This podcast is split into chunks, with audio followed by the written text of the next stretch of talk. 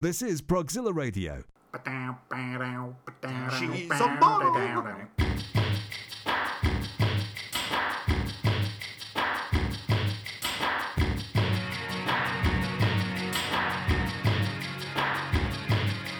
You're listening to Tabletop Genesis, a podcast by Genesis fans for Genesis fans.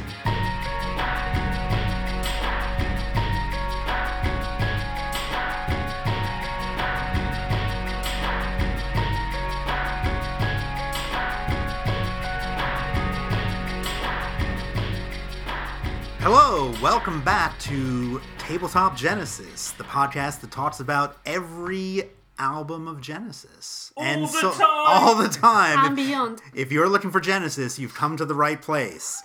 Today, we're diving into the very first Genesis album from Genesis to Revelation from March of 1969. And t- I almost, I almost called Simon Tom. So, Keep keep talking. I haven't got wiki up yet. yeah, okay. so, how many of us, we, we all own this album around the tabletop, correct? Yeah. Yes. When did you first hear this? Last week. I am. I'm not kidding you. I uh, I have listened to this album maybe twice in my entire life before this episode. So in some ways, this is it, it's it's been an adventure. Very good. Um, we will find out exactly what kind of adventure, I suppose, in the fullness of time. In my case, I bought it in the sometime in the 2000s when I was living in London, and I probably heard it once or twice, and I must have enjoyed it, but I never listened to it again until last week to prepare for this Right. episode. I, I'm sure I got it in my uh, post Invisible Touch days when I decided to go back and collect everything that the band had ever done. And at that point, it wasn't like you got distracted by YouTube and you could find, you download it and stream it. It was you found, you happened to find it in a bin or in this, you know, CDs were relatively new then, and I think it was released uh, at that time by London Records uh, as "And the Word Was." uh, which had actually extra tracks on it. Uh, and so when I got that on CD, I think I just played it as a new Genesis album that I'd never heard before, and I'm sure I played it several dozen times because I hadn't gotten the other ne- the next one I needed to get yet. So I've definitely probably heard it among the most. I think probably Mike and I have played it the most. Um, but yeah, it's it's it's uh, it's Genesis. That's and there were 17, so what yeah. Stacy? Um, I don't remember when I got this album, but I listen to it every day. I love it so much. no, I, I, I, I was like, what? yeah, I had you for a, a half a second. Yeah. Um, I, I si- similar situation as Tom. You know, this was this was uh, acquired during my you know acquiring everything phase, and probably like you, I listened to it a few times until I got the next album, um, and uh, you know I have to say, in then and now, it really didn't make a huge impression on me. Um, so it, it hasn't been played as much as say a Nursery Cryme or a Duke or you know an Invisible Touch, but um, it, it was it was a part of my whole like getting to know Genesis experience. You know, back in the '90s. Yeah, I, I got the same CD copy that. Sorry, can I just interrupt Yes. and say that we have people working next door. Okay. So if you hear some banging and drilling and stuff, it's not us. It's genuinely It's other them. people. Okay. Yeah. Sounds good. So I got the same CD copy, not the same exact one that Tom has, but the same issue of this uh, because when I got a CD player in 86, I guess, my grandmother went to the record store and asked for the newest Genesis album and the oldest Genesis album. And so that's for the Christmas that year, I got Invisible Touch and And the Word Was. It's interesting to note, though, that um, uh, as we will talk about a little bit later on in this episode, that the people in the shop considered this to be part of the Yeah. uh, of, of the very first Genesis one, because we, you know, there's going to be a conversation a little bit later on about where does Genesis officially start. Right.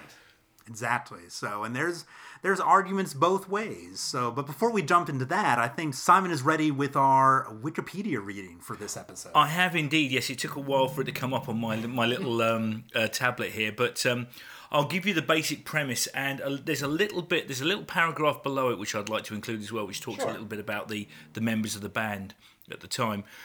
So, uh, from Genesis to Revelation is the first studio album by the British band Genesis. It was released in March 1969 on Decca Records in England, and that's London Records in North America. I think we'd already just discussed this actually. It was produced by Jonathan King, who discovered them in 1967, while the members of the uh, members of Genesis were pupils at Charterhouse School, King's alma mater.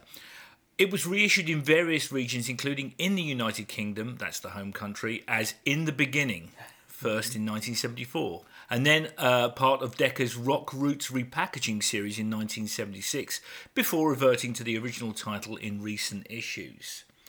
Now, there is an interesting thing uh, behind it about the production. Here it says Genesis originally consisted of Peter Gabriel, Tony Banks, Mike Rutherford, and Anthony Phillips without a drummer. Once one of their demo tapes caught the attention of Jonathan King, he took them under his wing, gave them the name Genesis, with the addition of schoolmate Chris Stewart on drums, recorded The Silent Sun as their first single. It was later described by the band as a Bee Gees pastiche, and I can see that. Sure.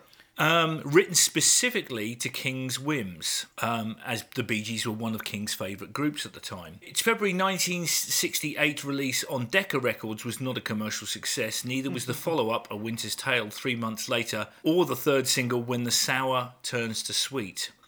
After replacing Chris Stewart with John Silver, King wanted the band to make an album with songs loosely based on the passages of the Bible in the form of a concept album um, and in the style of the Bee Gees. That's interesting. The album was recorded in 1968 during school holidays with King adding string accompaniments. Yes.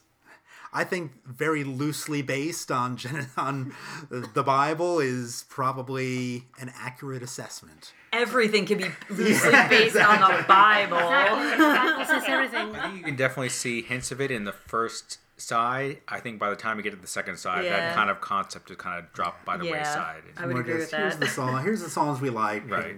I love a girl. Yeah. of course, it's the Yeah. It goes straight from creation to having a shag. Right. To procreation. Uh, oh! oh. But aren't they the same? That's right. It's so deep. So so do do we all around the table consider this album a Genesis album? Yes. I do, yes. Yeah. 100% yes. That's why that's why we're talking about it on Tabletop Genesis. right? I, I, I would not my, maybe have said that a few years ago. Sure.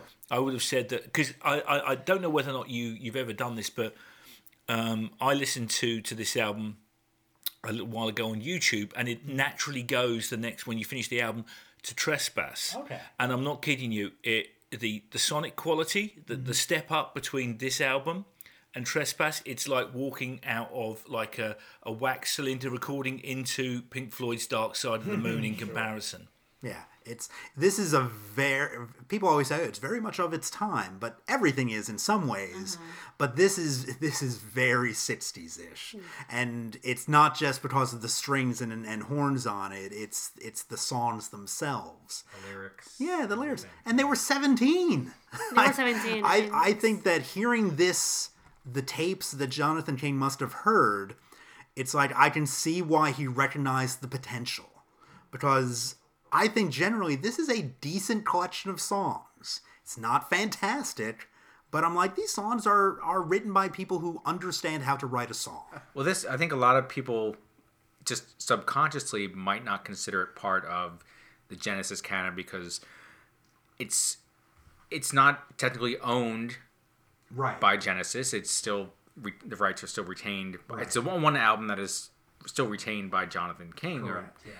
And so whenever you see posters or any or reissues done with their Genesis catalog, it starts with Trespass because that's what they own. Right. So it's not like on purpose. If they had the rights, you'd see re-releases starting from from Genesis to Revelation up through Calling All Stations.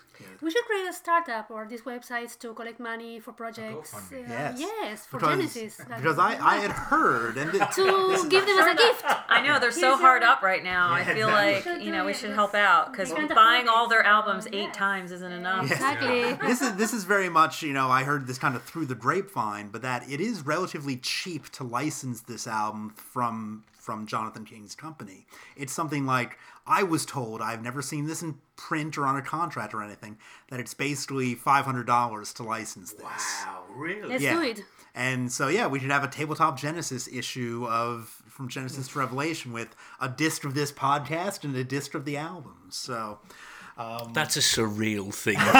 Yeah, that's what is real, right? but no, that's I, I don't know if that's true, may, but it, maybe it's more money. But that kind of explains why there's so many reissues of this album. right. Uh, and I think more recently they've done some better jobs with kind of recreating the, the original packaging.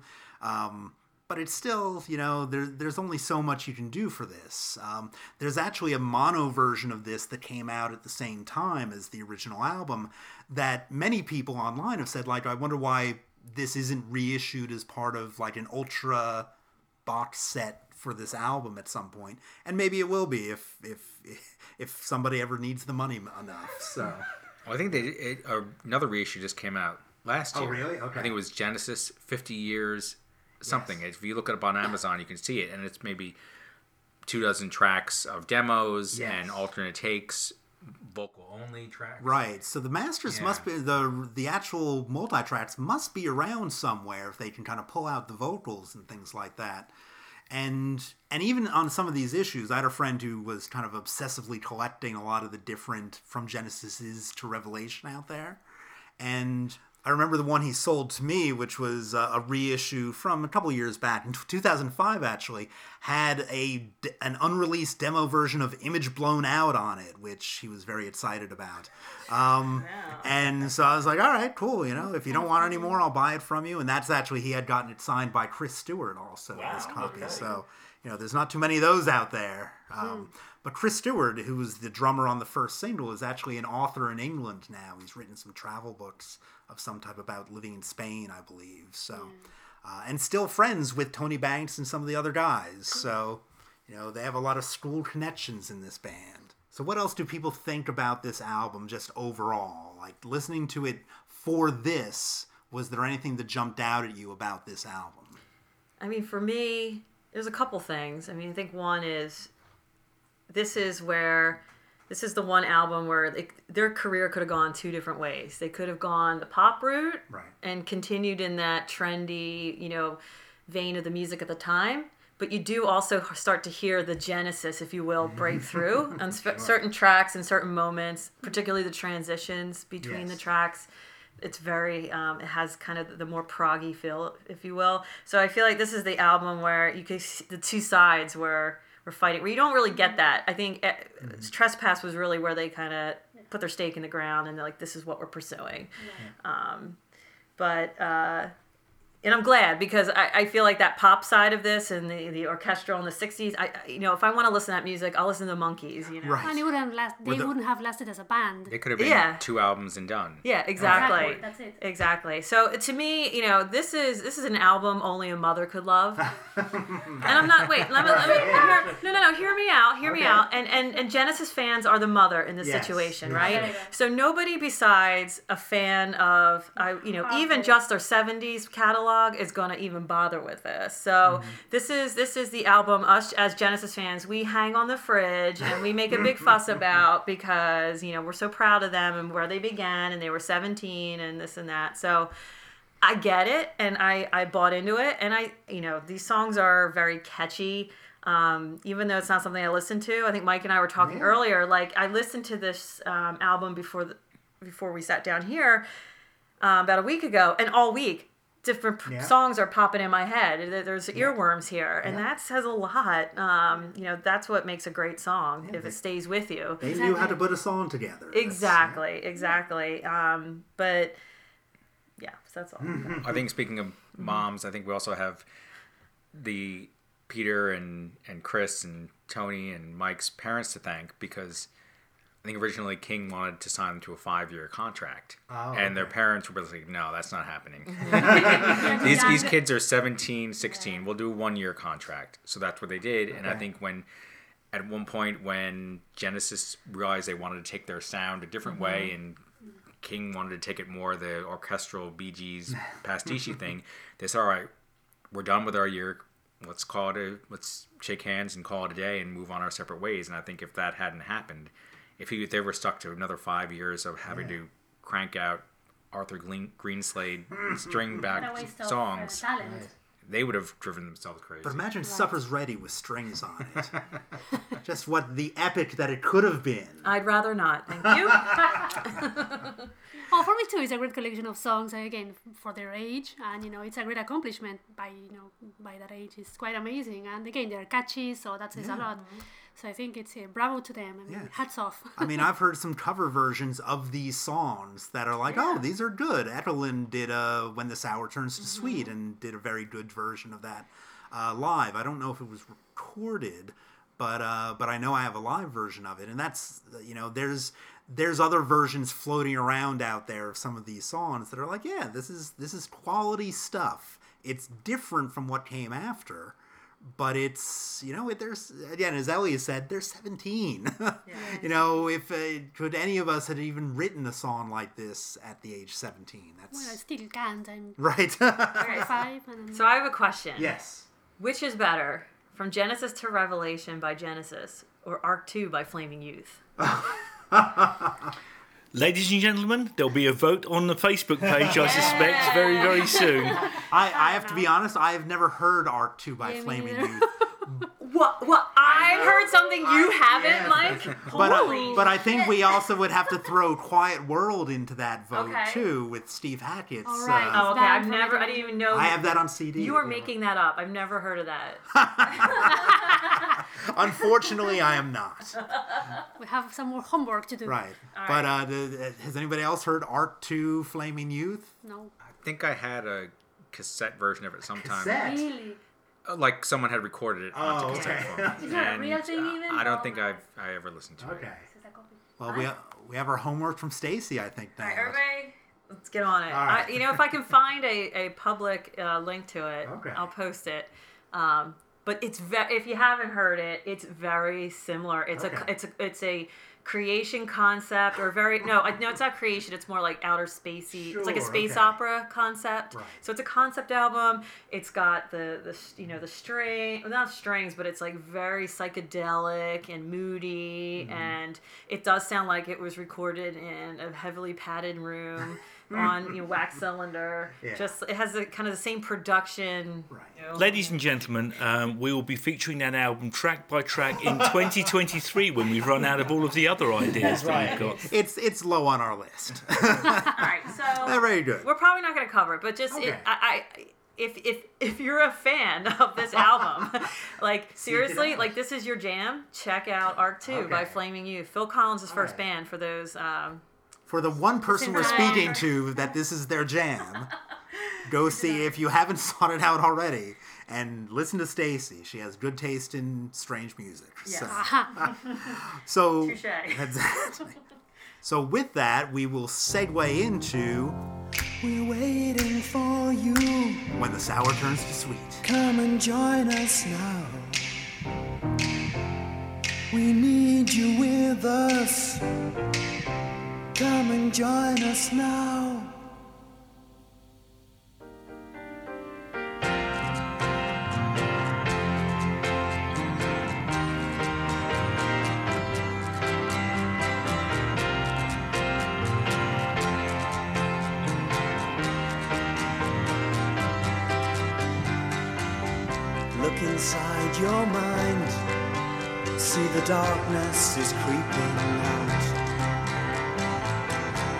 Can see the softness there where the sunshine is gliding in.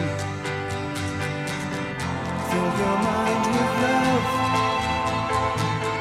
Find the world of future glory. You can meet yourself where the sour turns to sweet. Leave your ugly selfish shell to melt out in the glowing flames. Can you sense the change? See your eyes now, listen. We're waiting for you. Come and join us now. We want you with us. Come and join us now. See, the darkness is creeping in. I, I- This is a creeper song. I actually don't know a lot about who wrote the lyrics. I mean, I assume it was mainly Peter, but maybe Ant and Tony and Mike too writing stuff. I don't know about the lyrics with this. I've never seen them talk about it. I, you know what? I don't even. Are we recording? Yeah, we're recording. Okay. Like just- well, you're talking. yes, exactly. They, it's funny because I, I was just thinking that recently, like who, because you kind of you could kind of sense like later on in their career, like oh this is a definitely Tony Banks lyric. Yeah. You get a Tony lesson, you know. Yeah. If if it, if you want to cry at the end of the song, it's typically Phil Collins. You know, Right. it, it- you know you kind of get where they're you got you know their voice. Here, no idea. Yeah. It could be one person, it could be all of them. I have Mm-hmm. a sense it's it's probably I mean. Ant and Tony, maybe. And See, I was thinking I Ant and Pete. I was thinking Ant and Peter more than anything yeah. el- anybody else. But Yeah, again, that's I don't recall ever seeing or reading any interviews that really went kind of through the album to to find that out. Maybe that'll be something we need to dig into. I mean, clearly anything that's a little dark, it's probably Gabriel because he's Yeah. always had that. But Right. um, Yeah. I yeah, it, He was only 17. Yeah. he was already. But that's hearing his voice with this. It's like he has that voice, that Gabriel voice from age 17. I would disagree with you on Oh. that. Yeah, I was Alright. saying, so some, well, anyway, we'll talk No, about no, go ahead. Ellie, No, what in, with other songs, you would you would listen to them like, and if you would think, is that Gabriel or is somebody somebody else singing? I was like, oh wait, this is Gabriel, but when he was much younger, of course. So the voice obviously evolved Yes. it- Oh, throughout the years. There was no sharing of vocal duties on this album. This literally was Gable doing all the lead. There's vocals. one song that sounds vocals. like Ant might be singing Yeah, a, a, a um, chorus of it. Chorus. Yeah. It's like the uh, it's. I have some Well, notes we'll get about to it. it. Yeah. Yeah, but it's not Gabriel, but I and I don't think it would be anybody else but Ant. Sure. So, Okay.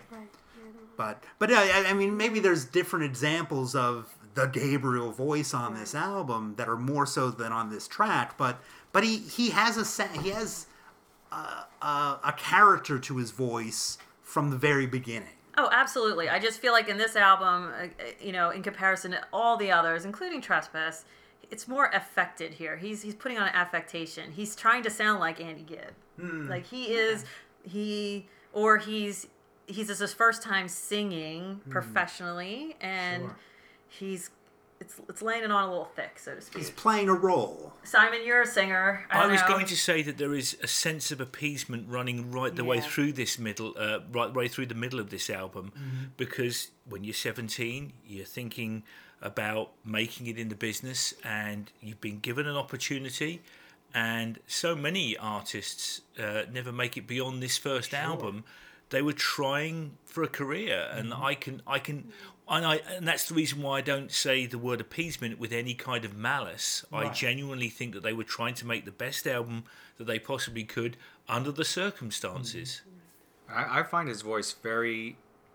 I think it, I think it suits the song very well. There's other songs where I do find he's stretching it a little bit and being adding more affectations to it. There's some words where he just kind of like snarls or he says the mm-hmm. word dear later on like yeah, and it's like really out there. I'm like, all right, pull it back a little bit. Calm down, kid. But for I mean, the way even the song starts out, it's very kind of like looking for someone, as you know, just that his voice comes right out, and as I think we've all said, Genesis know how to start an album mm-hmm. and grab you right from the start, and this one where it's just the dun, dun, dun, like it's you know something's coming, and it's I think they really start off pretty well. There is one lyric in the song later on. It's like. Drift away while the saffron burns to the land where the rainbow ends. I think they stole that right from Listen to the Flower People. that's that's sixties. I can't get any more sixties. If you need to be Yes. reminded of when this was recorded, Yeah, just read that lyric. Oh, man. And also, there's another thing which I, I, I wanted to make mention, which I think this is a, a classic example of. These are kids who are just starting out on on a journey. Mm-hmm. They have no idea what the world looks like, mm-hmm. and as far as they're concerned, these songs are what they think the world is. It- you know, uh, with all of the, you know, with all due respect to the fact that they were trying to write to order, mm-hmm. No one knows what the world is at 17 you know and so we're seeing a very distorted lens of the world here and that that lyric is a classic example They of had been at Charterhouse Yes, for the past say, few years, you know, kind of is- isolated, Yeah. you know, in in that world, and um, you know, it's it's it's yeah, it's, this going into a recording studio at 17 and just at that point not even knowing how probably recording studios worked. You know, who knows if the engineers knew how the recording studios worked. Um, I was thinking, listening to this the other day, that this was at the same time as like the Beatles' White Album coming out, and it was a very different world of music that that they talk about being influenced by, but this album doesn't show any of that influence. Um, and they say that you know, with the without the string arrangements, the songs maybe had a bit more of an edge to them, but that's a very slight edge that, that was in any of these songs at any of their versions. So From where the, this song, where sour turns sweet, I actually this is the one song I do like the strings on Okay, it. yeah. I really do, and especially towards the end, where you know as it's winding down. Um, I, I do. I like the strings on it, and overall, they don't bother me as much as I've heard from other people. I think it needs it a little bit. I mean, I try It to need- listen. You know, yeah, I'll try to listen to it and take out the orchestral parts in my head. I'm like, there's not a lot there. They're like, Yeah. these were very sparse Oh, yeah. songs with maybe strumming guitar and a piano Yeah. and Peter's voice. A couple songs have a little bit of bass, but for the most part, drums. yeah. So I mean, th- these really complement them. I think for the most part, and but if you're a 16, 17 year old and you've put your heart and soul into recording what you think is a great album, you get the final product, and all of a sudden there's all these syrupy strings on them. You know, I mean, you can see why Ant Yeah. was, I think, the most pissed out of all of them. I think the horns were an abomination. Like the horns, I don't like at all. Like that. Oh my, that. Yeah, I'm fine with the strings. The horns gotta go. it was up to me. It's cute. I do it just have to point out in my notes, uh, along with Tom, I wrote "The Land Where the Rainbow Ends." so we both kind of focused in on that lyric. I want to go at. to there. That's right. That's a, that's that's from Genesis to Revelation. You start with the rainbows, and where it ends is the revelation. And you figure all these, Deep. the, as, as Simon said, these are 17 year old kids who all they know is a world of an all boys school up in, you know, probably far away from London. I don't know, an hour, half hour, whatever. South of London. south of London, and you know they're picturing in their minds what a world beyond their world is like. So of course they're gonna it's gonna be a utopia of flowers and rainbows And saffron. and, saffron. So who's snapping? I would think it was all of them, right? I would hope. I, I just would love to see them all around the microphone snapping along. Mm. There's no pictures of that. And the thing is that really gets me is every time they snapped, a child died. It's like the rain, except the musical. Yeah. Sorry, have you ever heard that that thing about No. Bono? Because there was a uh, there was a thing that, that Bono I was going to say. I hope that came from somewhere. Yeah, please. Bono was Bono was doing this thing, and it was it was it was like a world hunger thing. Okay. And and and they you get lots of personalities snapping their fingers, and it would cut between them, and they said every time I snap a finger. A child dies of hunger in, in the world, and he did it on stage once in Ireland. And he said, "Every time I snap my finger, a child dies." And someone from the crowd yelled out, "Well, stop doing it then!" That's horrible. Oh my god. Okay, now we have the reference. Yes. there, there's there's one little bit uh, which I don't know if anybody else heard it, but as I was re-listening to it the first time, I was like, all right, well maybe someone is talking in the room somewhere. And I listened again. I'm like, there is a voice on this tape. It could have been just a mistake in the studio. It's around 1:15 when they sing the line "to melt in the glowing f- flames." I hear this background voice say something, and I don't know if it's Really, just some spirits. maybe. some spirits or what it was. So if, if you hear it too, let me Hello, know. Tom. Are you listening to the album again? Please let me know I'm not crazy. That might be your conscious saying it's time to go to the next track. That's right. time, time to put something else on. Well, every good album from the late 60s had to have a track entitled In the Beginning.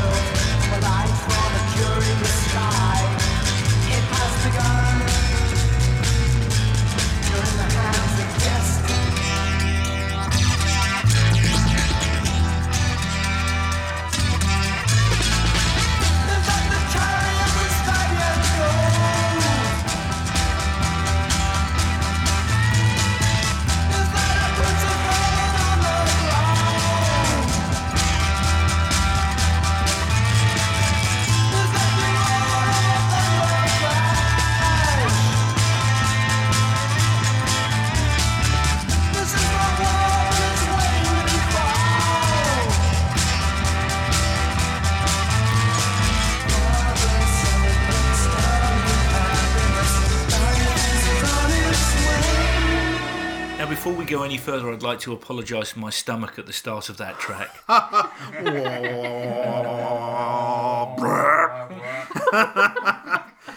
well, it is an ocean of motion, isn't it? Yeah, right? So it's about to burst. I think that was the boys trying to like any time they could break beyond the normal Bee Gees kind of simple tracks Yeah. and and edge out into some kind of heavier ulterior kind of sound. They they would take that chance. And I think these interstitials or these little you know segues in between songs was their idea of trying to say okay let's push a little bit more and probably jonathan king is like fine i'm just gonna slap some strings on this motherfucker Do whatever you Do it want. my man. i'll have the last laugh on this Exactly. Yeah.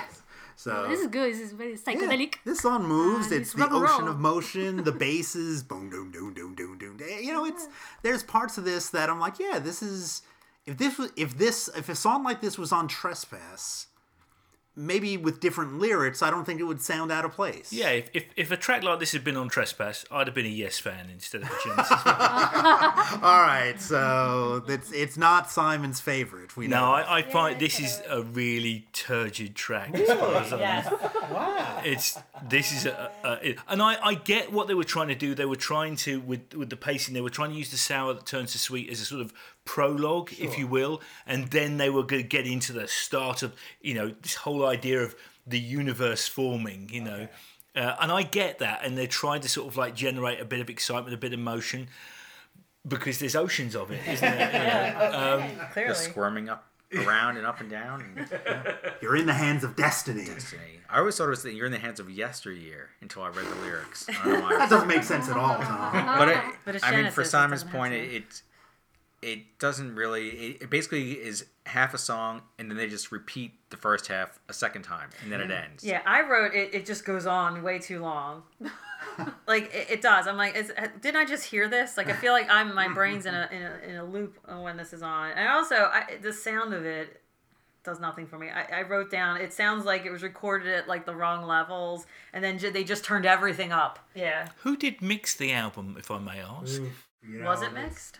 You know, uh, I mean, point. it's there's Brian mm. Roberts and Tom Allom uh, sat patient behind the controls, um, and Kane was the producer. It doesn't really have a mixing person, but I'm assuming it's it's probably Jonathan King. But that's just an assumption on my part. I can just see them ch- churning out these lyrics. You know, furnace of frenzy. Burning with power uncontrolled, and I'm going, "Wow, that's good, man. Yeah. We got to get that." Like I can, I can really see them thinking that they had with as a matured, they'd matured with their writing of lyrics at Yeah. that point. I will say that every comment that I make has to be in the context of this is your first time out the gate. But unfortunately, when you compare it with the rest of the career, Oh, I mean, yeah. it's a behemoth of a career in comparison with this album. Yeah. I mean, and I think I said this. You posted something about this album on Facebook, and I said this this album is the box that holds all of their albums in it. So we we wouldn't have anything else if they hadn't done this first. So, but it isn't like a complete album in my mind. It's not like a, a complete Genesis statement. It, it literally is, you know, kind of just a structure that uh, they Yeah. they practiced in before they they took their training Exactly. wheels Right. off and, yeah, this and was a good forward. practice Exactly. album. I think that's a good way of thinking Yes. about that. Definitely, Yeah. yes. And, And they knew they didn't like this kind of style of music. They wanted to go somewhere else. Right. But they did like pop music too. I mean, course, they, they yeah. liked the concise, you know, three minute songs. You know, And where they were teenagers. They wanted to get chicks and they wanted to, you know, play in front of people. And this is the kind of music you had to do to do that. Here's a question How much did they play live around this time? Not at all. I mean, besides school shows, they had never they they didn't start gigging until like late 69, 70. So we're talking trespass era for the for the proper like live shows. Right, yeah. Oh, kind of in the transition into trespass. Is there any record of the very first live Genesis show apart from that Garden Wall Anon thing that they did? At, the earliest bootleg that's out there is from is from 71 with Steve and Phil part of there already. Uh, there's a little bit of audio from a show that was recorded for TV or something with Ant Phillips there. Uh, but it's a very tiny bit of audio, like 30 seconds that's out there. It's one of those holy grails of, you know people would love to find it.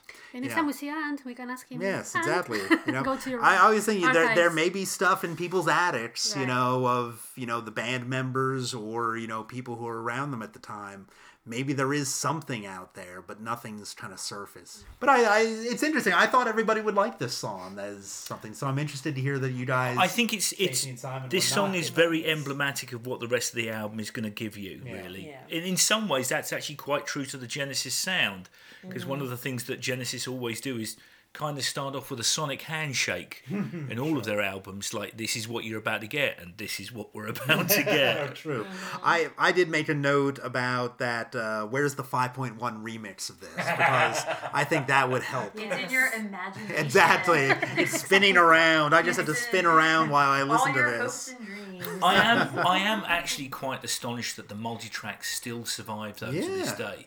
Yeah, it, it'd be great, I, and I'm amazed that they haven't that they haven't spent a little. They meaning King's Company, who owns it, hasn't spent a little bit of money to do something like that because it'd be maybe that'll be the final cash grab for this album. Possibly. because that's after that, who would rebuy this at this point? I don't know. Well, you never know. Yeah, we'll move on now to "Have a Seat by the Fireside" song.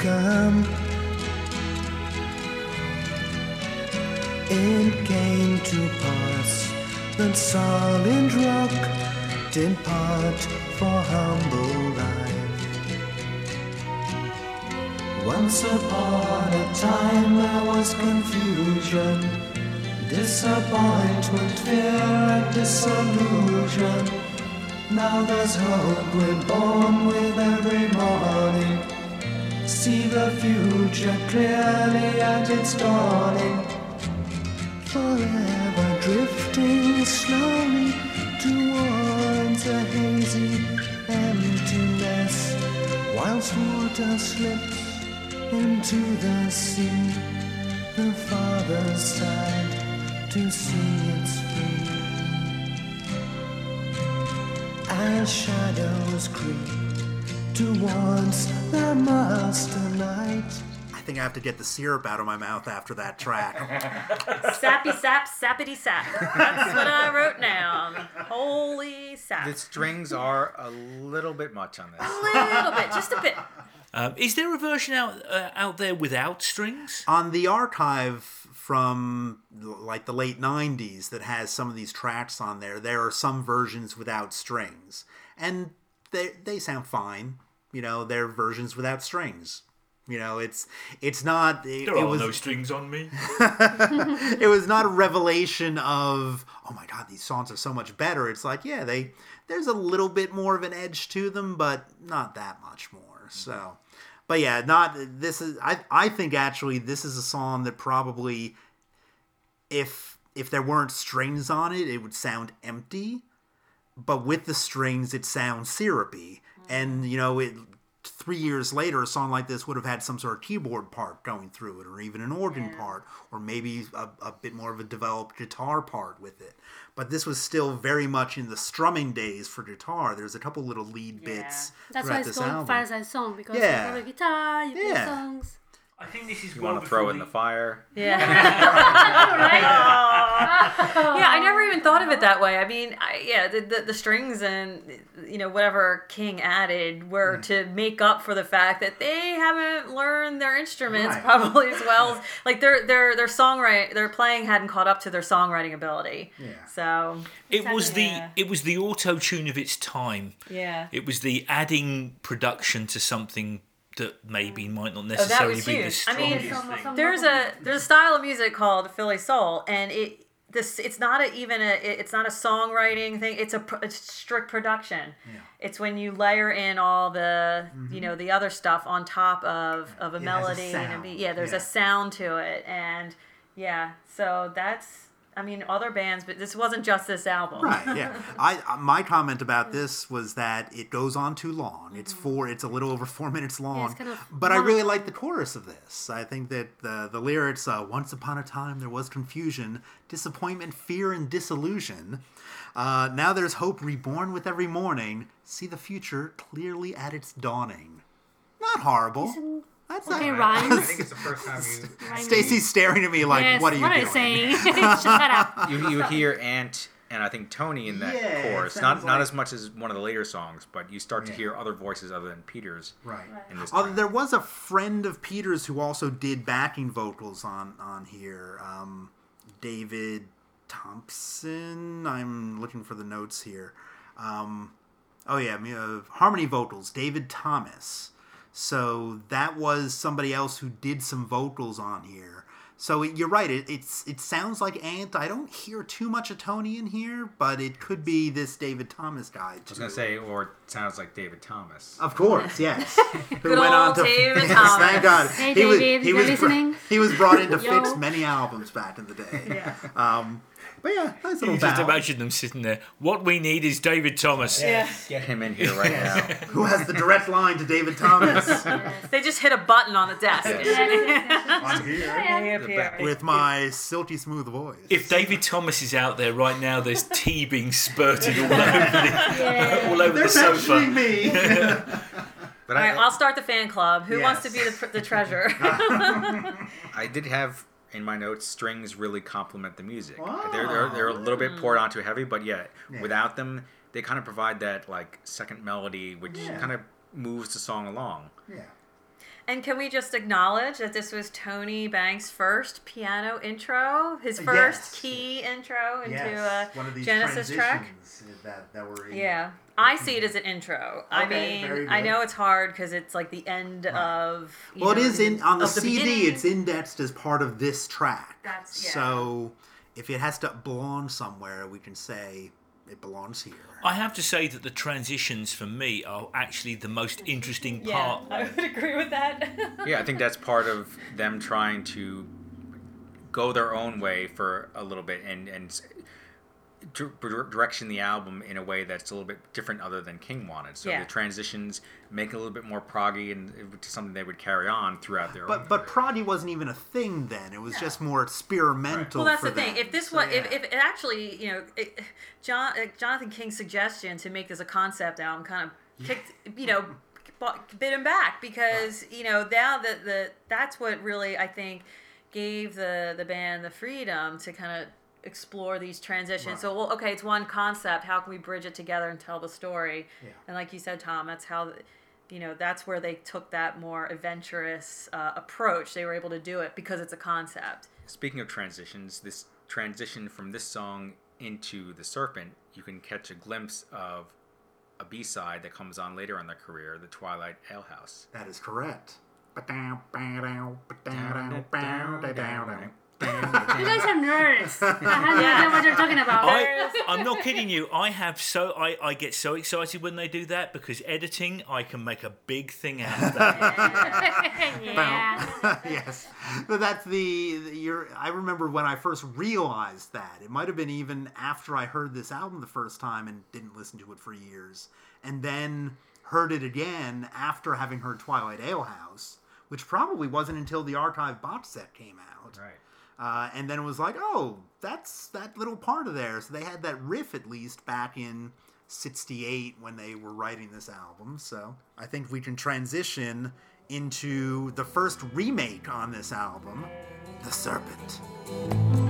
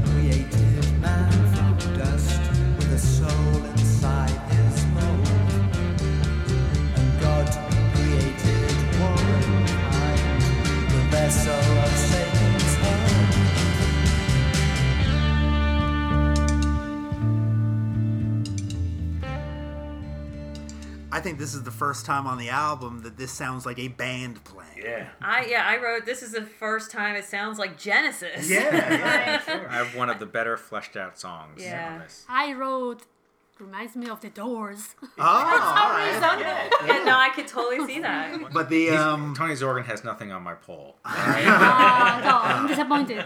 Not This- today. this was on the very on the archive set. You hear the original version of this called "She Is Beautiful." That was one of the very first songs they wrote, and that was put on the tape that they gave to Jonathan King. So this song, rewritten for the theme of the album, the whole Genesis to Revelation thing, is is in one of their older songs, So perhaps the the lyri- oldest of their old songs. Ah, were the lyrics different? Yes. She's a model. that was on the original one. So funny. So what the fuck is that? yeah, that was the. How'd that go? I don't know if I could get that high again. But the it's I, I like this song in both versions. Small talk, exactly. In both versions of this, I actually like the "She's Beautiful" version better. But this is a really good song that sounds like a band playing, as we mm-hmm. said before. Right, it has very little, if any, strings on it. I think it's just the, the, Yeah. the band going. I think Tony uses different organ sounds throughout the different verses. I think there's more of a church choir keyboard in the beginning, more like a mellotron a little bit, and then towards the end there's a very very 60s sounding keyboard. It almost sounds like the keyboard they use in that song. You know, a 96 Tears. It Oh, it's sounds a, a farfisa, I think they right. call them. Oh. Yeah. Towards the, one of the very end verses, he uses that, and I'm like, oh, that's very 60s sounding, yeah. but it's it's nice to hear, hear the different you know they're kind of branching out with the keyboard sound. It's not just another piano, and it's not just another one of those. I'm gonna have to Very listen, 60s organ. Tom I'm and gonna have to I. listen to the end of this song again just to make absolutely. It might not necessarily, but I'm just guessing that the but that the Farfisa was an incredibly 60s type instrument. I know that uh, Rick Wright on Pink Floyd used that a lot in, in the early days. That was one of his main main instruments. So, yeah, I think this is this is really positive. I think that it's if there was more like this on the album, I think it would have a better reputation. More of a real band playing with each other. yeah. So you can actually hear the drums, Yeah, it's more which rock is and nice. roll. Yeah, More than pop. It's a bit knocking no ballads. wall, but I like it. of course. so we'll transition now into "Am I Very Wrong?"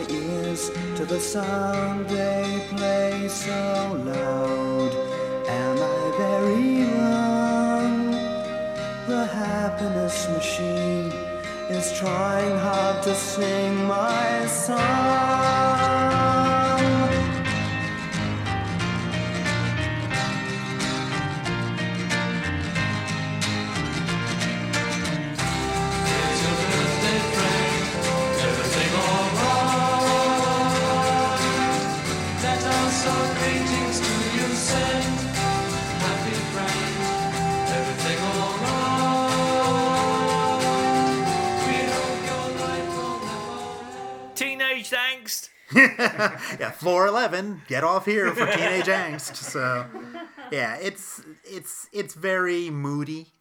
It's very, it's it's very You said that. He's being polite. yes. It's it's it's not horrible. It's I think that again. no, for what it is, it's fine. It's I, I've realized with two things in my life, I have very little critical facilities: Star Wars and Genesis. I will find I've reasons. I will find reasons to like most anything within those worlds. Try to so make excuses or yeah. reasons to So say that's- This is why we're this is not bad. Right. So this is why, like, uh, what I like about this is that it's just so overly wrought. But yeah, I hear the song. I just want to run into my bedroom and fling myself on my bed and eat a pint of Ben and Jerry's. That world is so unfair. I want to call up Ellie and be like, he didn't. He, he's ignored me in the hallway.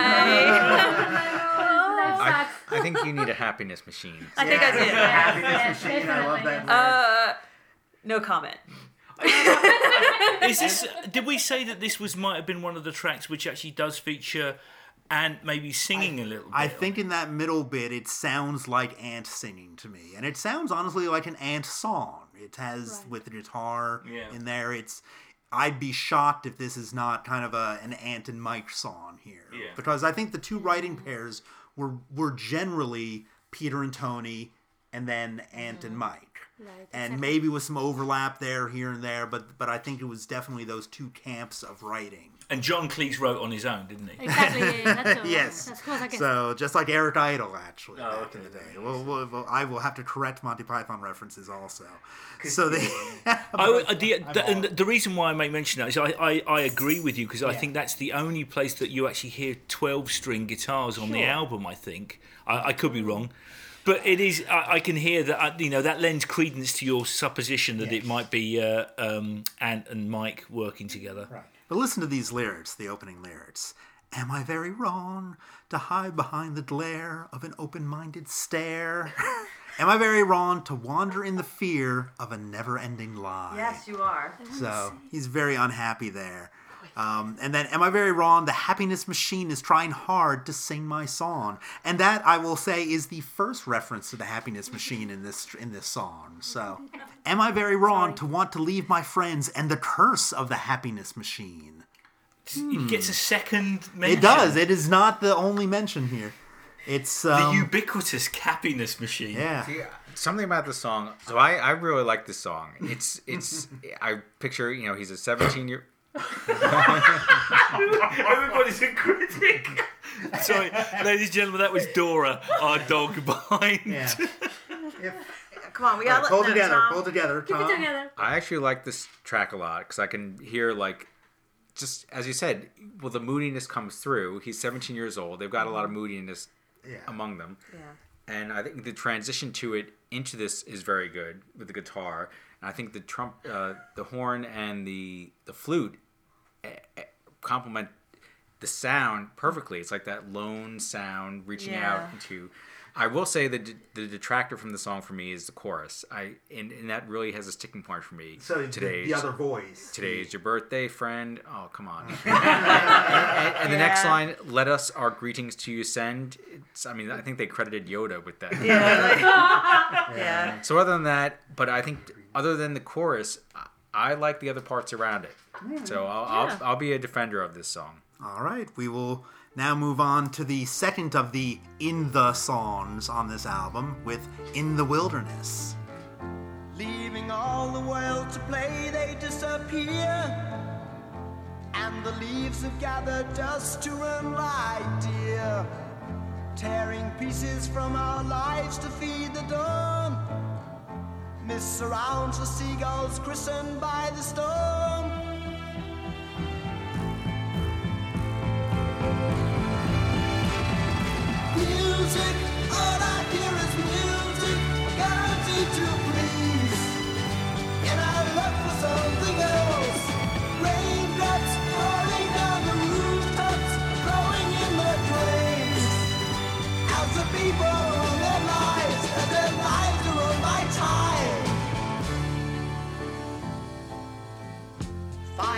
Enemies with weapons made to kill.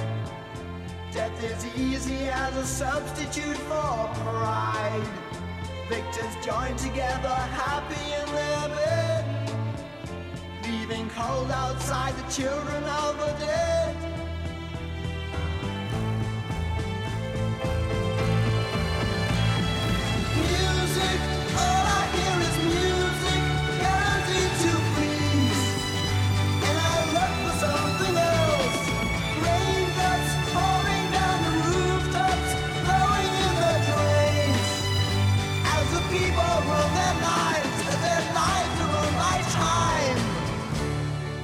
Simon, you were saying that this is perhaps the most Bee Gees track on the album. Yeah, I think so, and and possibly the catchiest. Yeah, oh, definitely. I Very think the strong chorus. yeah, I think it's the best chorus on the album. So it it it has that again an anthemic feel to it that you know again with a different arrangement could really soar. But you know it's it is what it is on this album. There is a version on the um, uh, on the archive set that has this song without the strings and everything on it. If you want to hear that version, but it's again it's it's a version without the strings. Did it close out side one of the album? Yes, it was a side one closer, which I think if it would probably pay to play it on vinyl at one point to see how the actual vinyl ends because at the very end of the song the chorus is repeated on piano. Oh sure. and I think side two would open with that chorus being repeated on guitar at the very beginning of the Conqueror, because it kind of is repeated two different styles, and I think a good end would have been just to kind of trail off with that piano version of it, and that's the end of side one. I was gonna say we can do some uh, investigating. 'cause All we have excellent. a turntable here. We should. I, I'm curious to know Yeah. now. It is interesting that um, we lose in the the streaming and CD generation some of the artistic endeavor of, of, of certain albums. Well, it's taking the structures that people listen to music in that way and said, okay, how can we turn this into an advantage? Mm-hmm. and it kind of gives you that flipping of the album even just gives you a little break to kind of comp- contemplate what you just listened to and a little bit of anticipation to what you're going to get I'm as sure all 600 people who bought this album sat there contemplating, should I turn this over? But it is one of those things that makes it an interactive experience, however however slight. You know, I'm not trying to sort of like focus on it, but you know, there are many many albums that do that kind of thing where uh, the actual turning of the um, of the of the album is is part of the experience of listening to the album. Exactly. And and this is when you turn it over. I I tend to think the first half of this album is generally stronger than the second half. Of it. I would agree with you on that. And yeah. so it's if you were kind of listening to it ambivalently for the first half, and then you say, well, let's see what the second half is like. You're gonna be disappointed. yeah. In my This is a good little song. yeah, I, I think the It's song is. I really like this song as a complete song. I think it works really well. I think for me musically, this I'm very neutral. Like I I don't hate it, I don't love it, but the lyrics are hideous. like I will take I will take bread bin and sheets of double glazing over this any day. What, any day. what's the biggest uh, problem for you with this one? Just every word that's sung. I and I think I think you know because the, the lyrics on this as a whole aren't Right. like spectacular. I think we talked about that how green they were and experienced, and you know this is a reflection of them you know interpreting the world through a lens, but. I think it's a combination of this very sweeping romantic melody with the this syrupy kind of wistful lyric that they're saying a lot of things that don't mean anything. right. Um, I think all that it says I to get- me is that Jonathan King was trying to make some money. Of course. well, and there you go. Yeah. And I, I, fe- yeah, that's a good point because if I don't, if it doesn't sound honest to me, like there's, I, I love a good love song, and I, I, I love, sa- I love, you know, I, I'm a sappy person too at times, but if it doesn't sound like it's honest or it's Right. genuine, um, or coming from a place of, of honesty. Uh, no, I can't. But yeah, so th- for whatever reason, whether it's the lyrics on their own or the combo with the music, I, the, I can't. I, I have to tune this out. Yeah, they were, were wearing the pop costume, you know, in order to make it, and then Yeah. luckily they decided to go in a different direction where we all love. So, God. exactly. Looking Yeah. at the, the lyrics, there's really only two verses of four lines. The rest is just the chorus repeated like three or four Yeah. times over and over again. Yeah. And I think with the Jonathan King influence, when you listen to the one big hit that he had, which was I think around 65 or so, with Everyone's Gone to the Moon, I mean that's very string heavy, syrupy. So I think he's like, Get a I, formula. I got a hit with that. I'm going to now give these guys some hits with strings For the year thrown acro- 1965. The right? music, Yeah. the music business, though, at this time was full of impresarios and, and you know people who saw themselves as the gateway to the popular world. Really, you know, you had those sort of like uh, producers like uh, Phil Spector. As well, they had a sound. You know, in England there was a guy called Joe Meek, Sure. um, who who was just another one. You know, back during the, the, the late fifties, he did Telstar, uh, and they all had a sound. And I, I suspect that that's essentially, you know, what many producers were trying to do. They were trying to say, okay, I have a vision for a song. You have a song. I will turn it into this. a formula that will work, of course it will. And you could argue that perhaps not on the producer level, but Tony Stratton Smith, who started Charisma, kind of basically said, I, I, mean, I have some money. I'm going to put out this music that I like and just let people get on with it. You know, that was. I think that was more philanthropic than Jonathan King's uh, Right, modus operandi, yes. though, So, wasn't it? No, I, I, I think it's it's similar in kind, but not in motivation. it was very punk. yes, exactly. It was more, let's get this music out into the world and see what happens. Shake things Exactly. up. Yeah. Still, I th- I think it. You know, there are worse endings to a side of uh, of music. Yeah, I think I I really this worked for me uh, in the context of this album. Always, we always have to remember remember that there were 17 years Yes. old, which And- I'm amazed. Yeah, and this is one of those choruses that would go through my head constantly. Teenagers. So it's it's I think because when when music is about music, there is that That's yeah. their connection. And this is a little on the nose about that, but it's it works in that 17-year-old exuberant spirit. All right. Let's go on to let's start going downhill now with The Conqueror. Where's it at?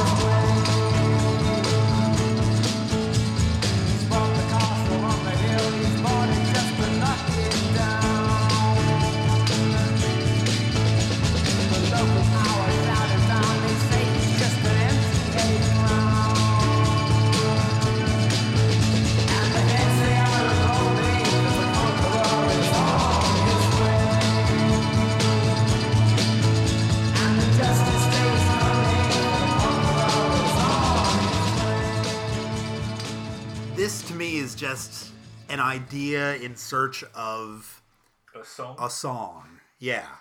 It just doesn't go anywhere for me. This is the uh, the the template for British pop swagger. You know, Yeah. like if, if you had one of those keyboards back in the day and you they had like different like demo songs on it, you Yeah. would hit this one it for has British a good, pop ry- it has a good rhythm going forward. Yeah. Like the music's not horrible, but it just I keep waiting for something else to happen, and it never does. Because it's effectively that one piano riff pretty Yeah. much all the way through the entire Right. song. That's what I got. And it was kind of very much like Peter would do on his own later on with Solsbury Hill. It's like that one motif repeated over and over again. Right. Da, da, da, da, Except that da. doesn't suck. and he was like 30 years old. Shots, shots A fired. little older.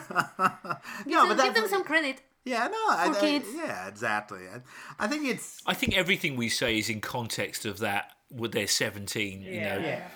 I suppose it probably would have hurt had this been the only album they ever did. and and we have to let in and you know let's these are songs these aren't people Exactly. so we can we can be you know let's be honest um eh, you know i this song every time i hear it i hear davy jones singing it in my head like a Monkees type. yeah, of thing. like I can get to, like I just picture Davy Jones, which is not a bad thing ever. And um, yeah, I totally this is this is like their monkey song to me.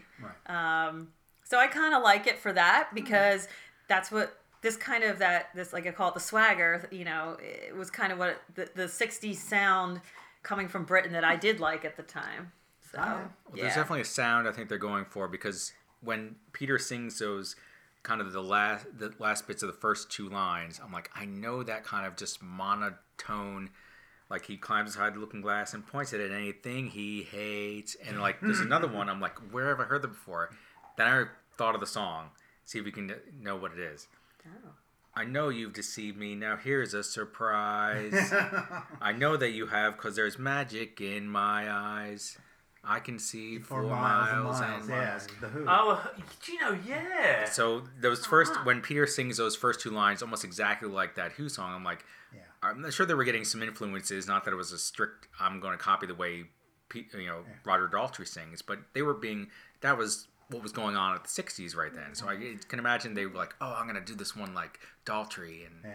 I have to say though, that first line that you saw, and the th- first thing that popped into my head was illegal alien.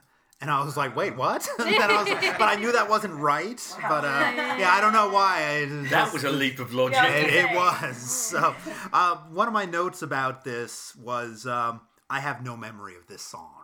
Like, as much as I've heard this album, when it started playing, I was like, yeah, I don't, I must have heard this music before, but I have no idea that I heard this music. Really, because this is the one song that like was this was the biggest earworm Really? for me. Okay. The Conqueror. I don't know. Maybe because it is the one I, I kind of sure. could be the repetitious. yeah the repetition. It, it's a subliminal message. Or maybe I always, if I thought about it, I thought of uh, I Can See for Miles, you know, it's, or Illegal Alien. Yeah, I didn't write anything in my notes. I wrote the title and then I tried to write one word, but I didn't write anything. At the very end of the song, like, there's a guitar solo trying to just poke through and oh, get Oh, on yeah. there, and it just doesn't go anywhere. It's like, I, I wanted to hear more of that. Like, it- it's probably, it's Ant. Yeah. just doing some noodling or something. And I just fade wish there would be more. It, it fades out, Yeah. but with Ant kind of doing his good jamming out, right, jamming so. out. I was like, if they just had a little bit more of that, but I, maybe they weren't allowed. Well, again, if you're looking for the pop song, you're not necessarily looking for guitar pyrotechnics in there. So it is what it is. Anything else on this little little track? All right, we're gonna move into in hiding. Pick me up, put me down, push me in, turn me round, switch me on, let me go. I have a mind of my own. In hiding, far from the city of night and the factories of truth. I stand upon the mountain, million miles from my home, and the faces of fear. I have freedom to think in hiding. I may take off my clothes that I wear my face. I float upon a river, a million miles from the plains, but appears in the clouds. This was a track that was also based upon one of the very original things they gave to King back in their in the 1967 days. It was called Patricia back then. It was on the archive set, and it was just a nice little guitar thing. Instrumental. Instrumental, yeah. There were no lyrics mm. to it at that point. So, again, I'm thinking it's more of an Ant and Mike composition. So, Why did they record that demo, the one that they gave to? It's never been mentioned, has it really? not that I recall, no. So, I always assumed it was just kind of you know Probably scrounging house. up, yeah, kind of scrounging up some money, or something. whether it's Yeah. just recording equipment that the school had, or if they Mm. actually went to somewhere local. I don't know if there was even at that point. I'm sure one of our listeners will tell us. Yes. yes. If you know, let us know, and then we will look for it and make sure that it's correct. we'll verify We verify, trust but verify is Yes. our line here. I, It's very 60s. Yes. That's right. Just but it has that very sing-along. It's it's It's very sing-along. It's happy-ish to me. It's, it's I'm too happy at one point. I, tur- I just picture, picture picture Peter running through the field with his arm out because there's a line where he says, "I'm in love with it all," and it, reminds me of Elf, you know. But he's like, Oh, yeah. "I'm in love, and I don't care who knows it." That's, that's Peter running through the fields. I'm in love with it all. I have the freedom to love. I float upon a river a million miles from the plains that are piercing the clouds. I am lost in the beauty in hiding. Oh, give me your bread bin right now. Dear I have the Lord. freedom to love in hiding.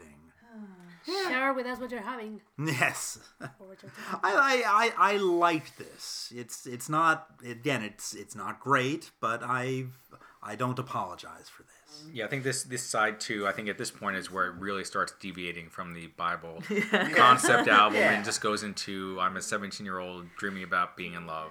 Yeah. So cute. Yeah, I think it's uh there's also the the line here that it's the I I may take off the clothes that I wear on my face. It's the very it is deep. It's that 17 year old youth poetry, like oh, the like I put on a mask, which I will be doing later on in shows, you know, but I am taking that off to show my true self. Yeah, it's not exactly letters from the Corinthians, is it? no, no, it's uh, it is what it is here. So yeah, I, I, the, again, this is another chorus that sticks in my head. It's it's very easy for these little bits of music to to just be on a continuous loop. And it, I think it, it kind of echoes what most people did with this album pick me up, put me down. All right, so we'll now segue into one day.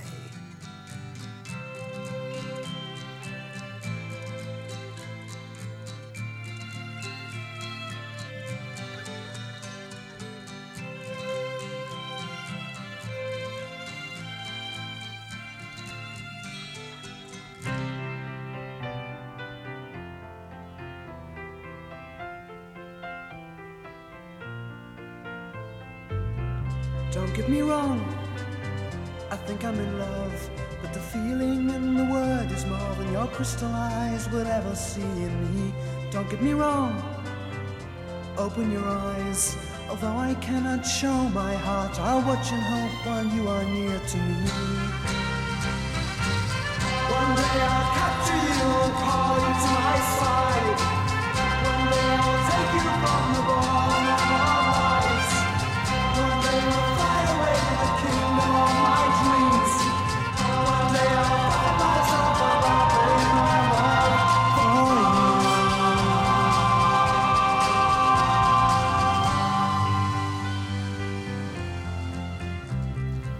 thing that really hits me about this track in particular is there seemed to be some kind of idealized um, image in a lot of um, English pop about what the West Coast psychedelic scene was about.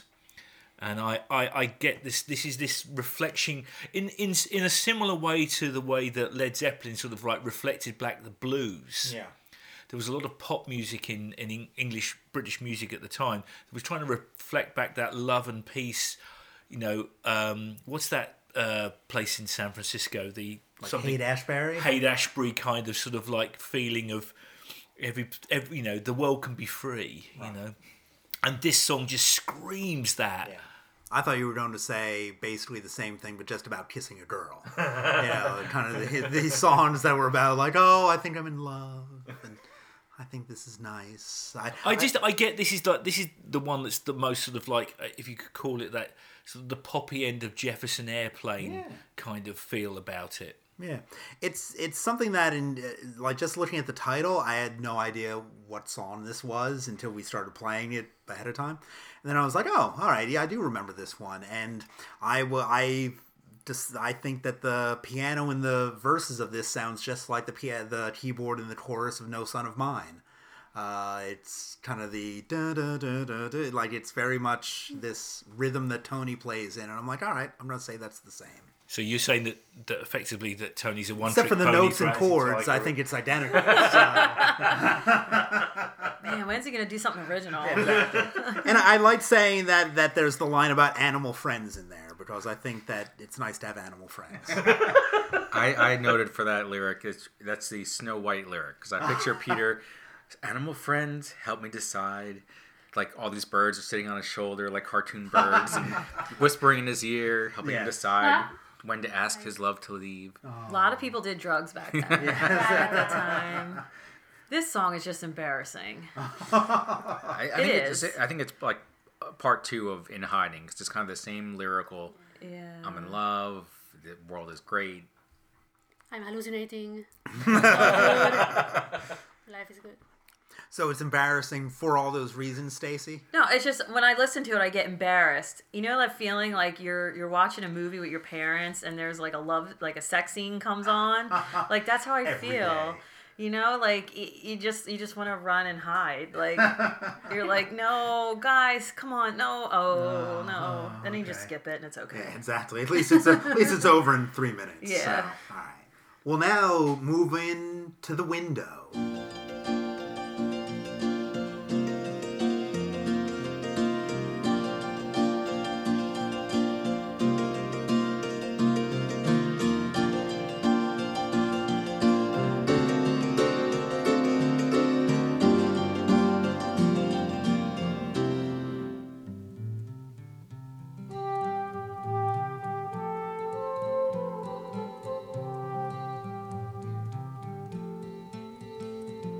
Slowly I stretch out my arms freely, shadows of night disappear. Rise from the slough of despond, find the pathway, guiding us forward through pastures of dream day. Days to enjoy peace I knew once before me, dawning to dusk on the hills until morning. Come see me, take my hand. Come see me in my land, flying invisibly high. Watch me all on a beautiful sky. I'll be clear and serene in the light. Bless you, Dora. Uh, Dora is enjoying the 60s pastiche of from Genesis to Revelation. This is this is again very moody, kind of again Peter sitting by a window with his chin on his hand and just kind of daydreaming about the love that never was or Poor is Peter. or whatever. Um, but the arrangement to me sounds a bit stagnation-y. I agree. Yeah. So it has There, there are certainly hints of that. Yeah, it's it's if stagnation was condensed down, the first half of it condensed down to a crappy two minute song, and it'd be this. And I'm like, oh, okay. Again, it's the, they they develop later on. And I think here um, is an interesting thing but that overall this album, um, if it if it looks forward at all, it looks forward in the terms of textures rather than songwriting. The songwriting is, is still a, is is very stilted, but you can still hear well, like when the piano plays. That's Tony Banks playing the piano. Stylistically, it's a bit underdeveloped, Right. but in terms of the kind of moods that they would go on to try and produce in the, the next two albums, there's some correlation. I'm not saying there's a direct one, but you know, there are mo- moods and moments. Right. No, I think they were still kind of learning or perfecting their skills in oh. terms of playing guitar, bass, Right. piano. Yeah, So, it definitely is. You know, it's it's a very it's a very basic arrangement. All these songs are. There's nothing kind of earth shattering about what they're doing musically on this album, but it's but it works for what they're performing, and and I think this is this might be kind of a high point of the second side for me. I really like this song because I think yeah, there's I love the verses. The chorus is very simple, just those two lines: "Come see me, take my hand.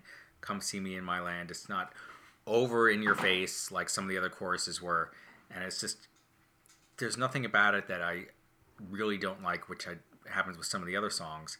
And it's got almost that kind of westerny feel at the beginning when it has that one lone horn. Mm. That it has got kind of a little western kind of feel and I just really love that bridge that goes. And the lyrics are very '60s, but high on a golden crested wave she sits, the little nymphs dance in her hair, and it goes. Only Jack Frost saw the kiss you gave him in return. It's very '60s, but I just like the melody of that, and then it goes into like that lone trumpet again. I thought it was very well organized, even if it's the lyrics are. that, that's high praise. This is a well organized song. No, I, would agree. music. This, the the music on here it's so well worked. organized. is. I, I I agree with you, Tom. I think it's a bit. It's a it's a sophisticated arrangement. You know, Right, it's not- it's in very- the context of this whole album. It's a very Yeah. understated song Yeah. compared to some of the others that are on. Exactly. It shows a little bit more maturity, I think, than some of the other ones. Yeah. Yes, talking about nymphs. Nymphs. Who ri- rise, very English. Rise from the slough of despond. We don't use that word in this country. Those are not real words. No, slough is not. That's just made up word for this uh, for this song. Slough is actually a place. It's actually Is a it? place in Right. England. Well, isn't that where um, The the, Office. the, office Yes. took place? yeah, so they were preceding The Office by many, many years. Yeah. Very nice. Well, now we're we're getting into the the final stretch of this album, but we'll spend a little bit of time in limbo.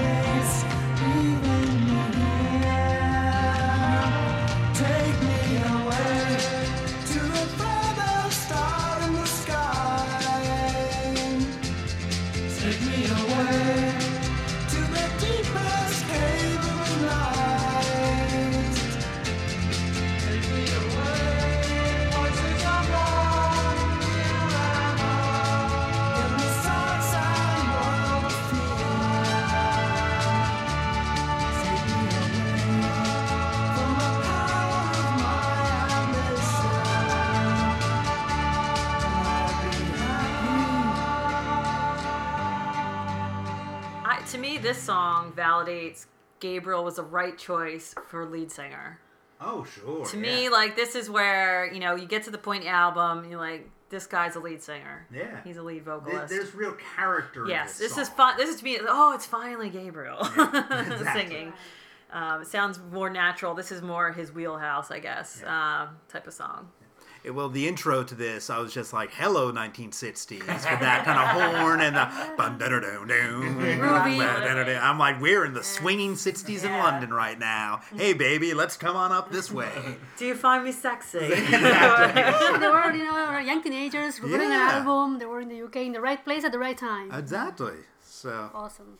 It's also my favourite track on the album, but only for the end section. Okay. The end section is about as close to those um, Genesis sort of like you know Mike Rutherford staying on one note while everybody else changes their chords around him, and and and Peter sort of like says all we are with wanting that sort of trespassy kind of sort of like knife sort of like pedal chord type thing. It's you hear them being a band there. Yeah. And and my note to that was that in the future the the end part would be something Genesis would kill. Like that's the type of thing that they would really know how to develop and to kind of just Yeah. ride out on. Yes. I mean, it only lasts for like we're talking like Yeah. less than a minute. Oh, yeah. But it's there. I just put I love the different kind of ending because it has it, it kind of varies from all the other songs in that they've gone through the song and at the very end they all of a sudden shift and now it's it's what Genesis would become in that one little 50 second 60 mm-hmm. second bit and you're like that's what I want more of and that's what you'll get when they go off on their own Right. and that's probably King was like oh I like the song the ending I don't really care for let's- but the first part that down. let's fade that out very quickly Yeah. I, I I have to say that ending reminds me slightly of the end of Supper's Ready. I was gonna say illegal alien No, it all cycles around. So, but just kind of again that kind of going off on the one note, you know, the kind of with other things playing on top of it. It's and that feel to it. Again, it doesn't it doesn't give me the emotional high No, that the end of Supper's Ready does. But I'm like, I can tell that this is the same family. I am looking at all of these uh, tracks uh, uh, in the same way I suspect you guys are, which is I have not emotionally engaged with any of the tracks, but I am intellectually interested in what they were doing. Right? You want to hear more of that band yes. in that song. Exactly. Yeah, you can hear the potential, so that's Yeah. quite something. Yeah. All right. Well, now we'll have a bit of Silent Sun.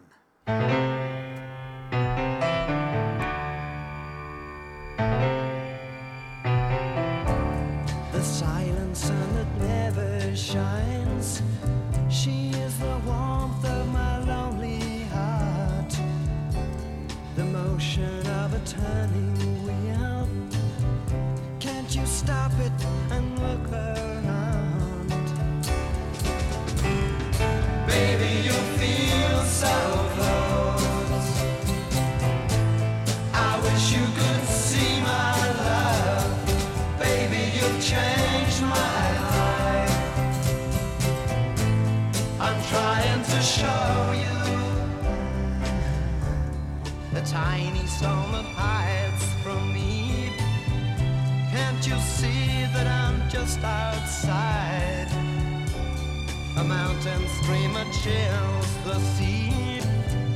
Can't you feel in your useless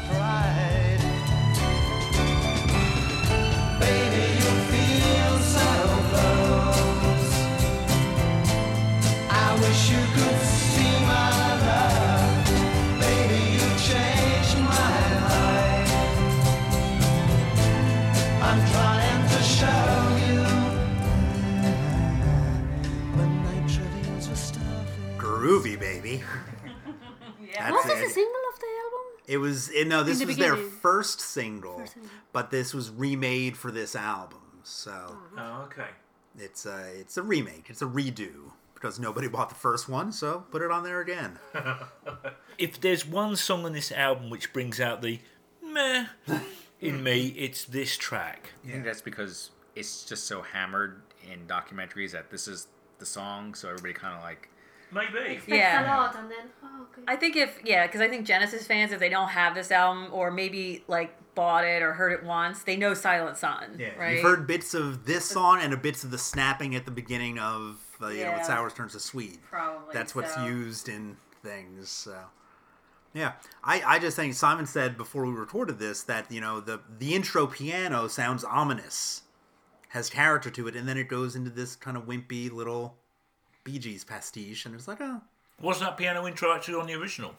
Uh, I think it was actually. So, but I think this is the song that they wrote to keep Jonathan King interested in them. Ah. This is when because they were writing some other stuff that he wasn't quite as interested in. So he, so Tony and Peter wrote this song that was a Bee Gees song, basically. And this actually leads me into um.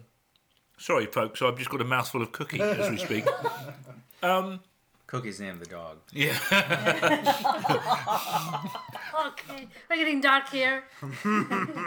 um, Was there actually any material being written that turned up on Genesis uh, on Trespass that that was from these sessions? They at all? actually, rec- it's never shown up, but they had a version of Visions of Angels, Vision of Angels, Oh, right. that was recorded around this time, but that I don't think it's ever shown up anywhere. So that's a song that dated to this, from this era that continued onwards. You know, were the lyrics different? I don't know, but it was, they've said that they had this song around. And I think that there might have been some other things that were written, like I think, like Let Us Now Make Love might have been written around this time. But we are talking effectively momentary fragments of songs Yeah, rather than entire songs. Basically, I think that after this, Tony went back to school, went to school, university for a year or so, uh, and had to be convinced to come back. I did not know and that. yeah, he wanted to be a physics person. So and he um, you know was convinced to come back, and I think that's when they started writing a lot of material in like late '69, early '70. That then was I just like the idea of Tony Banks in physics. Well, of course, your theory's all wrong. my, my theory, on the other hand, is correct. Right. That's how it has to be. so, but that's And I the think. thing is, he wrote so many theories. Oh yeah, exactly. yes. But the yeah, I think that this is which song are we talking? Silent Sun is what we're talking about. I had to remind myself of that. It's yeah, uh, this is this is skippable. I think the original version is slightly better, but not great. I, I, just, I just had written down for its time. Love it. It was no. for its time, it was probably a really good single. I'm I'm surprised it probably didn't do higher or chart as well. I, I don't know if there was. I don't know what kind of marketing went into this first album and the single. Well, Like, it is funny that that some of the kind of short reviews in the paper that they would have for these singles were actually fairly positive, but they didn't do anything. Right. You know, it's it's the marketplace failed them, is how I think about it. My understanding. Sorry, I ate some of Simon's cookie. Um, Opa. It's going around the table. it's going around the table. um, Silent Sun. And my understanding is that this is the only song they've ever written as a group for somebody else. Like they weren't being honest. They were just they were trying. They were using this as a way to get um, studio time or or To get, the Jonathan attention. King interested in them. Yeah. Exactly. And you know what? I'm glad they did it, and I'm glad they only did it one time. Because as far as I know, I think everything else on this album, and especially everything app that came after this, was on their own terms, Yeah. and they wrote. So for that, you know, thank you, Silent Sun, for at least getting them in the door. Um, but other than that, I'm like, I could, I could leave it. I don't think even the members Peter, Tony, Mike, Ant would put this up there with one of their favorite songs from the album. No. They're probably like, yeah, we did it because we had to. This was a business transaction, Exactly. not an artistic endeavor. You know, there's a big difference. Cool. Well, we've getting to the final track of the album, "A Place to Call My Own." And I've nearly found a place to call my own. Waking gently, feel her presence near.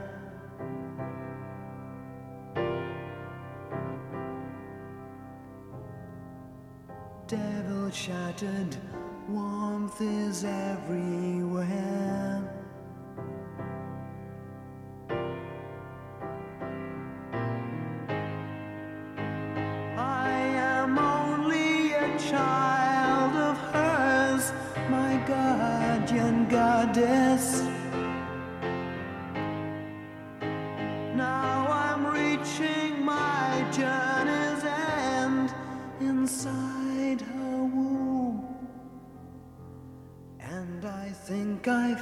Place to call my own.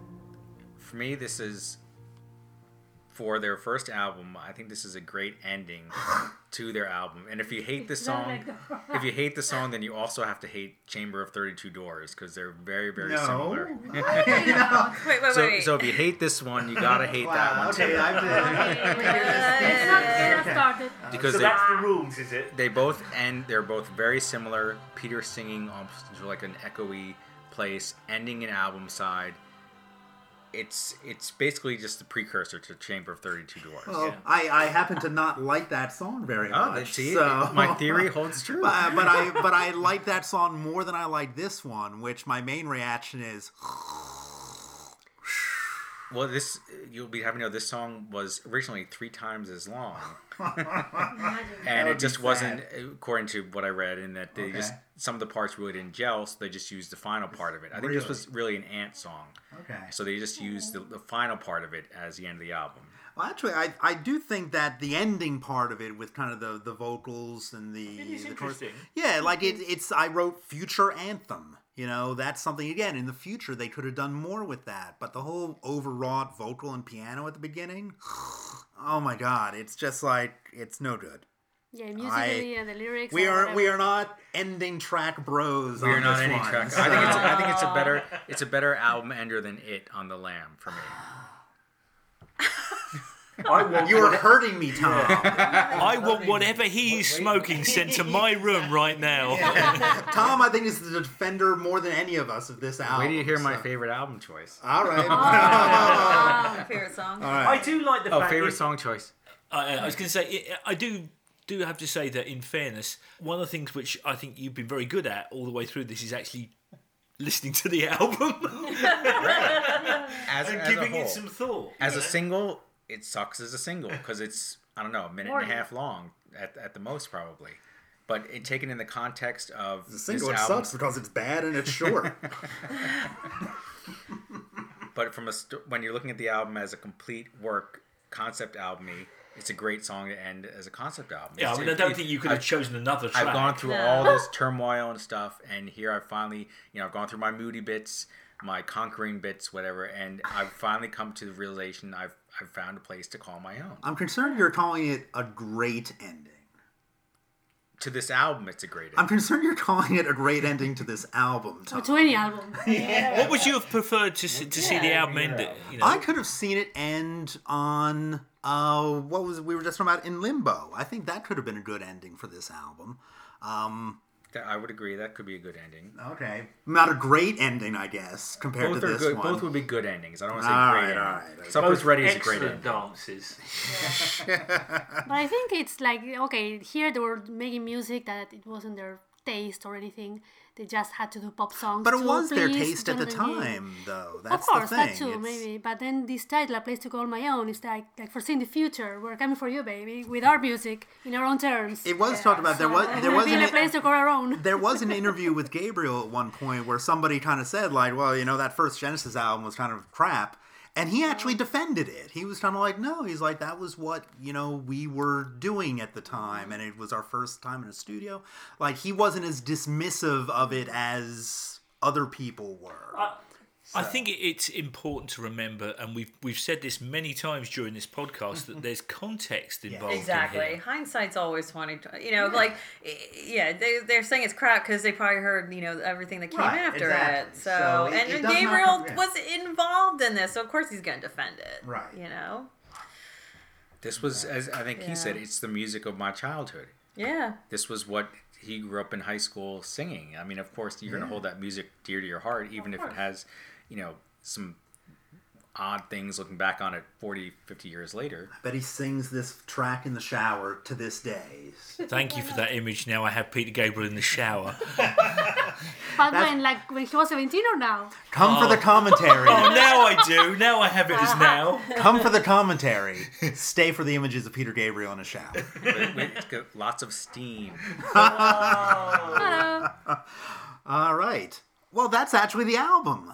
So We survived. We did. So there were a couple tracks. That's uh, the Silent Sun was the original single. Bat with That's Me. The others were was a second single, which neither made the album. A Winter's Tale, back with One Eyed Hound. For me, A Winter's Tale is the stronger song, and that actually I think is would have been strong enough to put, on an album. Uh, I really like that song, but they decided not to put it on the album. I guess didn't fit with their biblical concept. But oh well. One Eyed Hound, it's gotten good parts, but overall, the dog. Right. Um, Do you want to know what my opinion is on this? Sure. Nothing.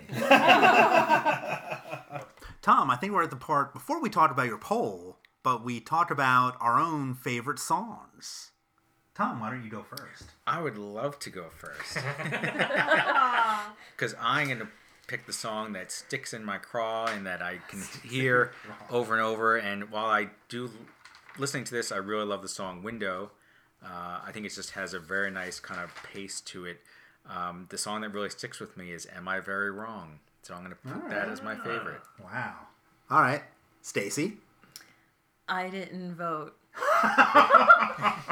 I don't have a favorite song. Not on this one. It's No. okay. Yeah, I don't have a favorite. Nothing. No. nothing. And I know it sounds like a cop out. I really struggled with this. I really did. I really up in, struggled to come to a point of ambivalence. Yeah, I, and, well, yeah, or to, to, to, to make a decision, but I, there's no decision to be made. I Okay. don't like it. Pick a place to call my own to piss Mike off. What was that? A place to call my own? Is that what you want me to say? Oh, say? yeah, yeah, yeah. No, um, yeah. Like I said, there's nothing. There's not a song on here that really Okay. stands out. It doesn't. That doesn't meet the the favorite All right. criteria. So that's All that. Simon. I I'm gonna be incredibly. Um, oh, I can't be asked. In limbo. Which you said it before, so that's fair enough. Ellie. For me, it changed, you know, quite a bit, but I decided to go for In the Wilderness.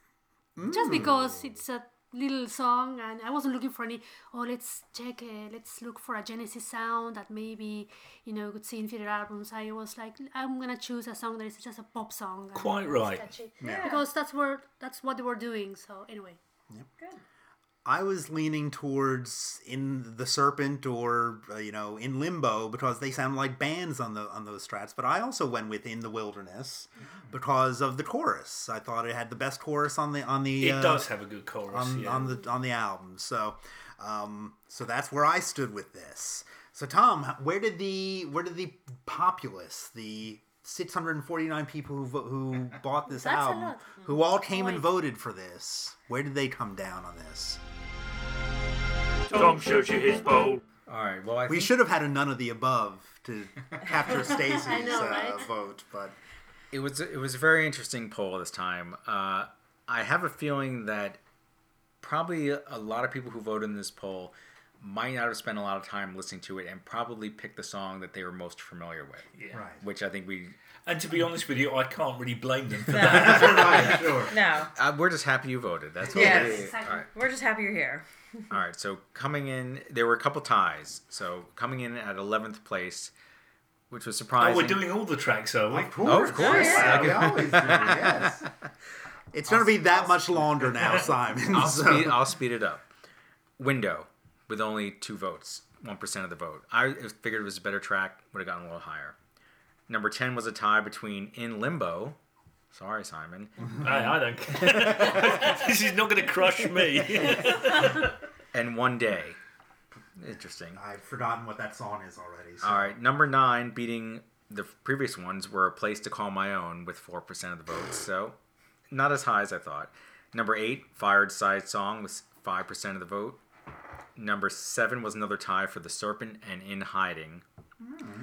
All right, number six was Where the Sour Turns to Sweet with only nine percent. You thought most people might vote for that because it's the one that familiar with the first track on the album. All right, top five. Number five, In the Beginning All right. with 10%, uh, 14 votes. The Conqueror was number four with another slightly higher than 10%. And the top three, number three was In the Wilderness. Bronze. I am in the top three. Yeah, bronze. All right.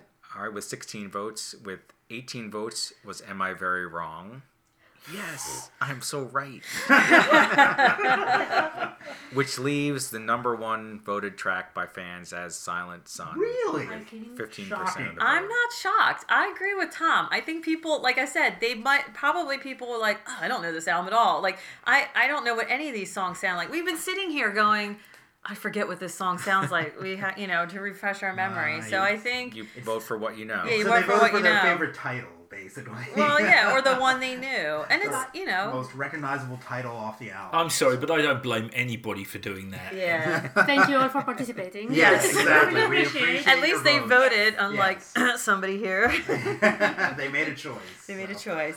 Any final thoughts on this album before we wrap it up and say adios to our audience for today? This this is an album which really tests the mettle of a Genesis fan. It's the album which shows you whether or not you are a casual listener of the band, mm-hmm. which is totally fine, sure. which is absolutely fine, or someone who wants to know as much as possible and get as close as possible to the band in all of its shapes, sizes, and forms because it's an incredibly interesting journey they all went on.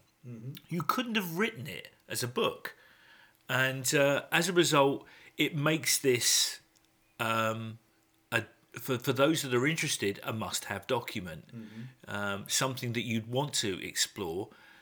For me, I suddenly realised that I am not that guy, and that uh, we had a conversation earlier on about whether or not the Genesis catalog starts at Trespass, uh, or if it starts at Genesis to Revelation, and I think it starts at Trespass. Sure. I think these are interesting little demos. They're vignettes. I am very happy that they did this because it allowed them to develop in a way in which they they they took it off in a different direction afterwards. In some ways, the very sense of, of them going off on their own in opposition to Jonathan King's wishes is is, is part of that that motivation. So you know, there's a lot to be said about why this album is important. There's not much to be said about why this album is good. Right. No, I think we were all kind of even the songs that we liked. I think we were kind of straining to be positive about them, to find the little slices of goodness that were like, oh yeah, that that that one thirty second part at the end was really good, and it's like, okay, At no point during Yeah. the um, uh, our previous conversations about Genesis albums has as an album felt more like archaeology. sure, yeah, it's a different world. Yeah, and you obviously have to take into account the context. And I think, as you said, Simon, this is an important document to have, not for everybody, not for all the fans, but you know those who really take into account this album as a first album of the band instead of Trespass. It's all totally valid. I would never give this album to somebody as saying, "You want to get into Genesis? Listen to this." Right, exactly. because it's just so different from what comes after that it's not it's not of interest in any other way other than you want to see how they really started this is how they started. Oh wow. Okay that's interesting. So even the alternate tracks on the archive or on different reissues they're interesting for that archaeological purpose. Oh is that a bit of something i heard from twilight alehouse oh that's fascinating that they had that back then. I, I've just found it interesting to watch from Genesis to Revelation fatigue set in over the course of this episode. Because at the beginning, Simon was all up. This is great. This is definitely part of the Genesis canon. And then he's like, I don't give a shit. About this. over the course of two hours Over the course of two hours, I've just watched the, the level This go down. This is- beating Simon I down. know. Yes. This is this is where art imitates life. life is imitating art. From Genesis to Revelation 1, Simon 0. Yes, It's a- I know. But I do think I, I think those first five or six tracks are a good EP, and would be like, oh, interesting. And then the second part of the album, other than the couple glimmers that we talked about, ugh. For me, it's it's not one that I put on oh no, regular rotation as listening to Genesis album by a long shot. Right. It's one that when I do listen to it, like for listening to it for this episode, like I'm like, okay, it's got some good stuff on it. It's really interesting to see how they started.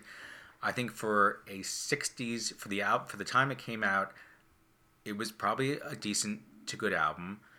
Um, for for that time period, for 17 year olds, I think it was a great first effort. Mm-hmm. They will do much more as they grow and mature uh, but yeah, I think it's a must-have for any Genesis person as look back to see what they did and to mm-hmm. see all the music you love since started with the ideas and and the and the collaborations that were born out of this time period. And if it wasn't for that, if it wasn't for them being given the chance, we might not have Nursery Cryme. We might not have Foxtrot. Here's the interesting thing, though, I will say. This is the one album out of all of the other albums that we reviewed where we have spoken about the individual band members the least. True. Because it's so hard, uh, at least for me, it's so hard to really tell.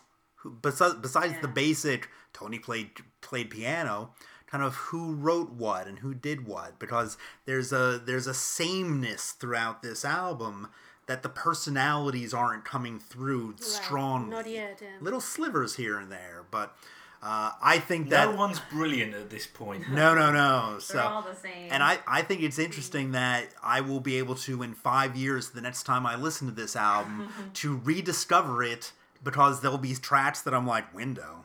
I can't even remember what the, how that goes. So, whereas I can't listen to The Lamb or to Invisible Touch and just forget how the Chamber of 32 Doors went or anything she does, those songs are in my head. I could play them right now.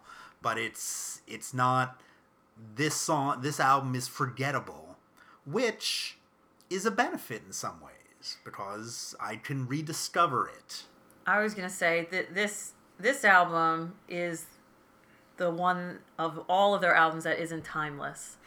This is very much of the of the time it was made.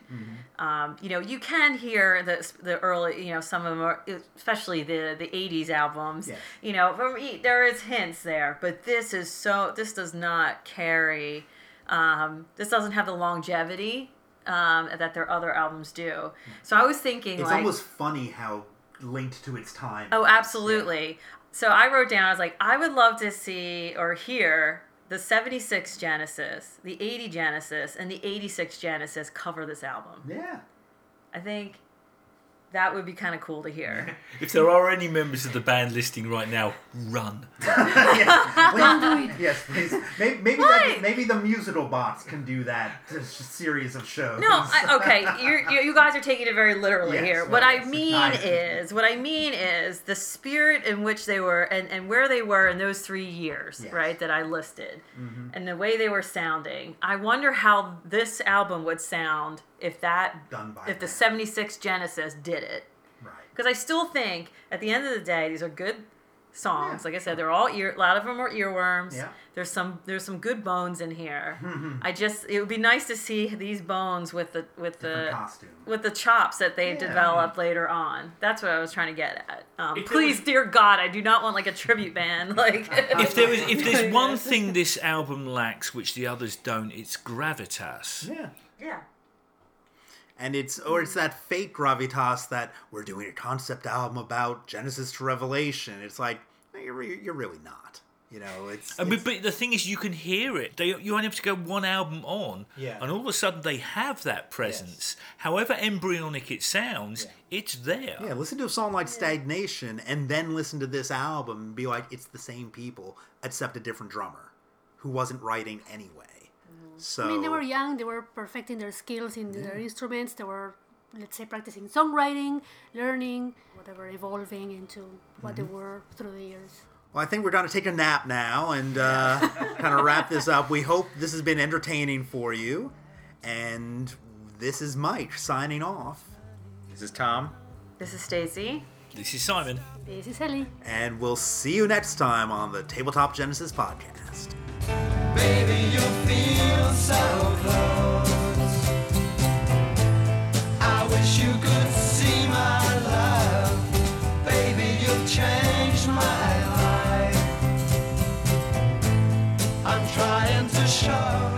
Thank you for listening to this episode of Tabletop Genesis. Archived episodes can be found at tabletopgenesis.com, along with updates, polls, and various other podcast related news. You can also subscribe to the podcast on iTunes to have our shows automatically downloaded to your computer when we post new episodes. To keep up with all the Tabletop Genesis activity, follow us on Twitter at Genesis Tabletop.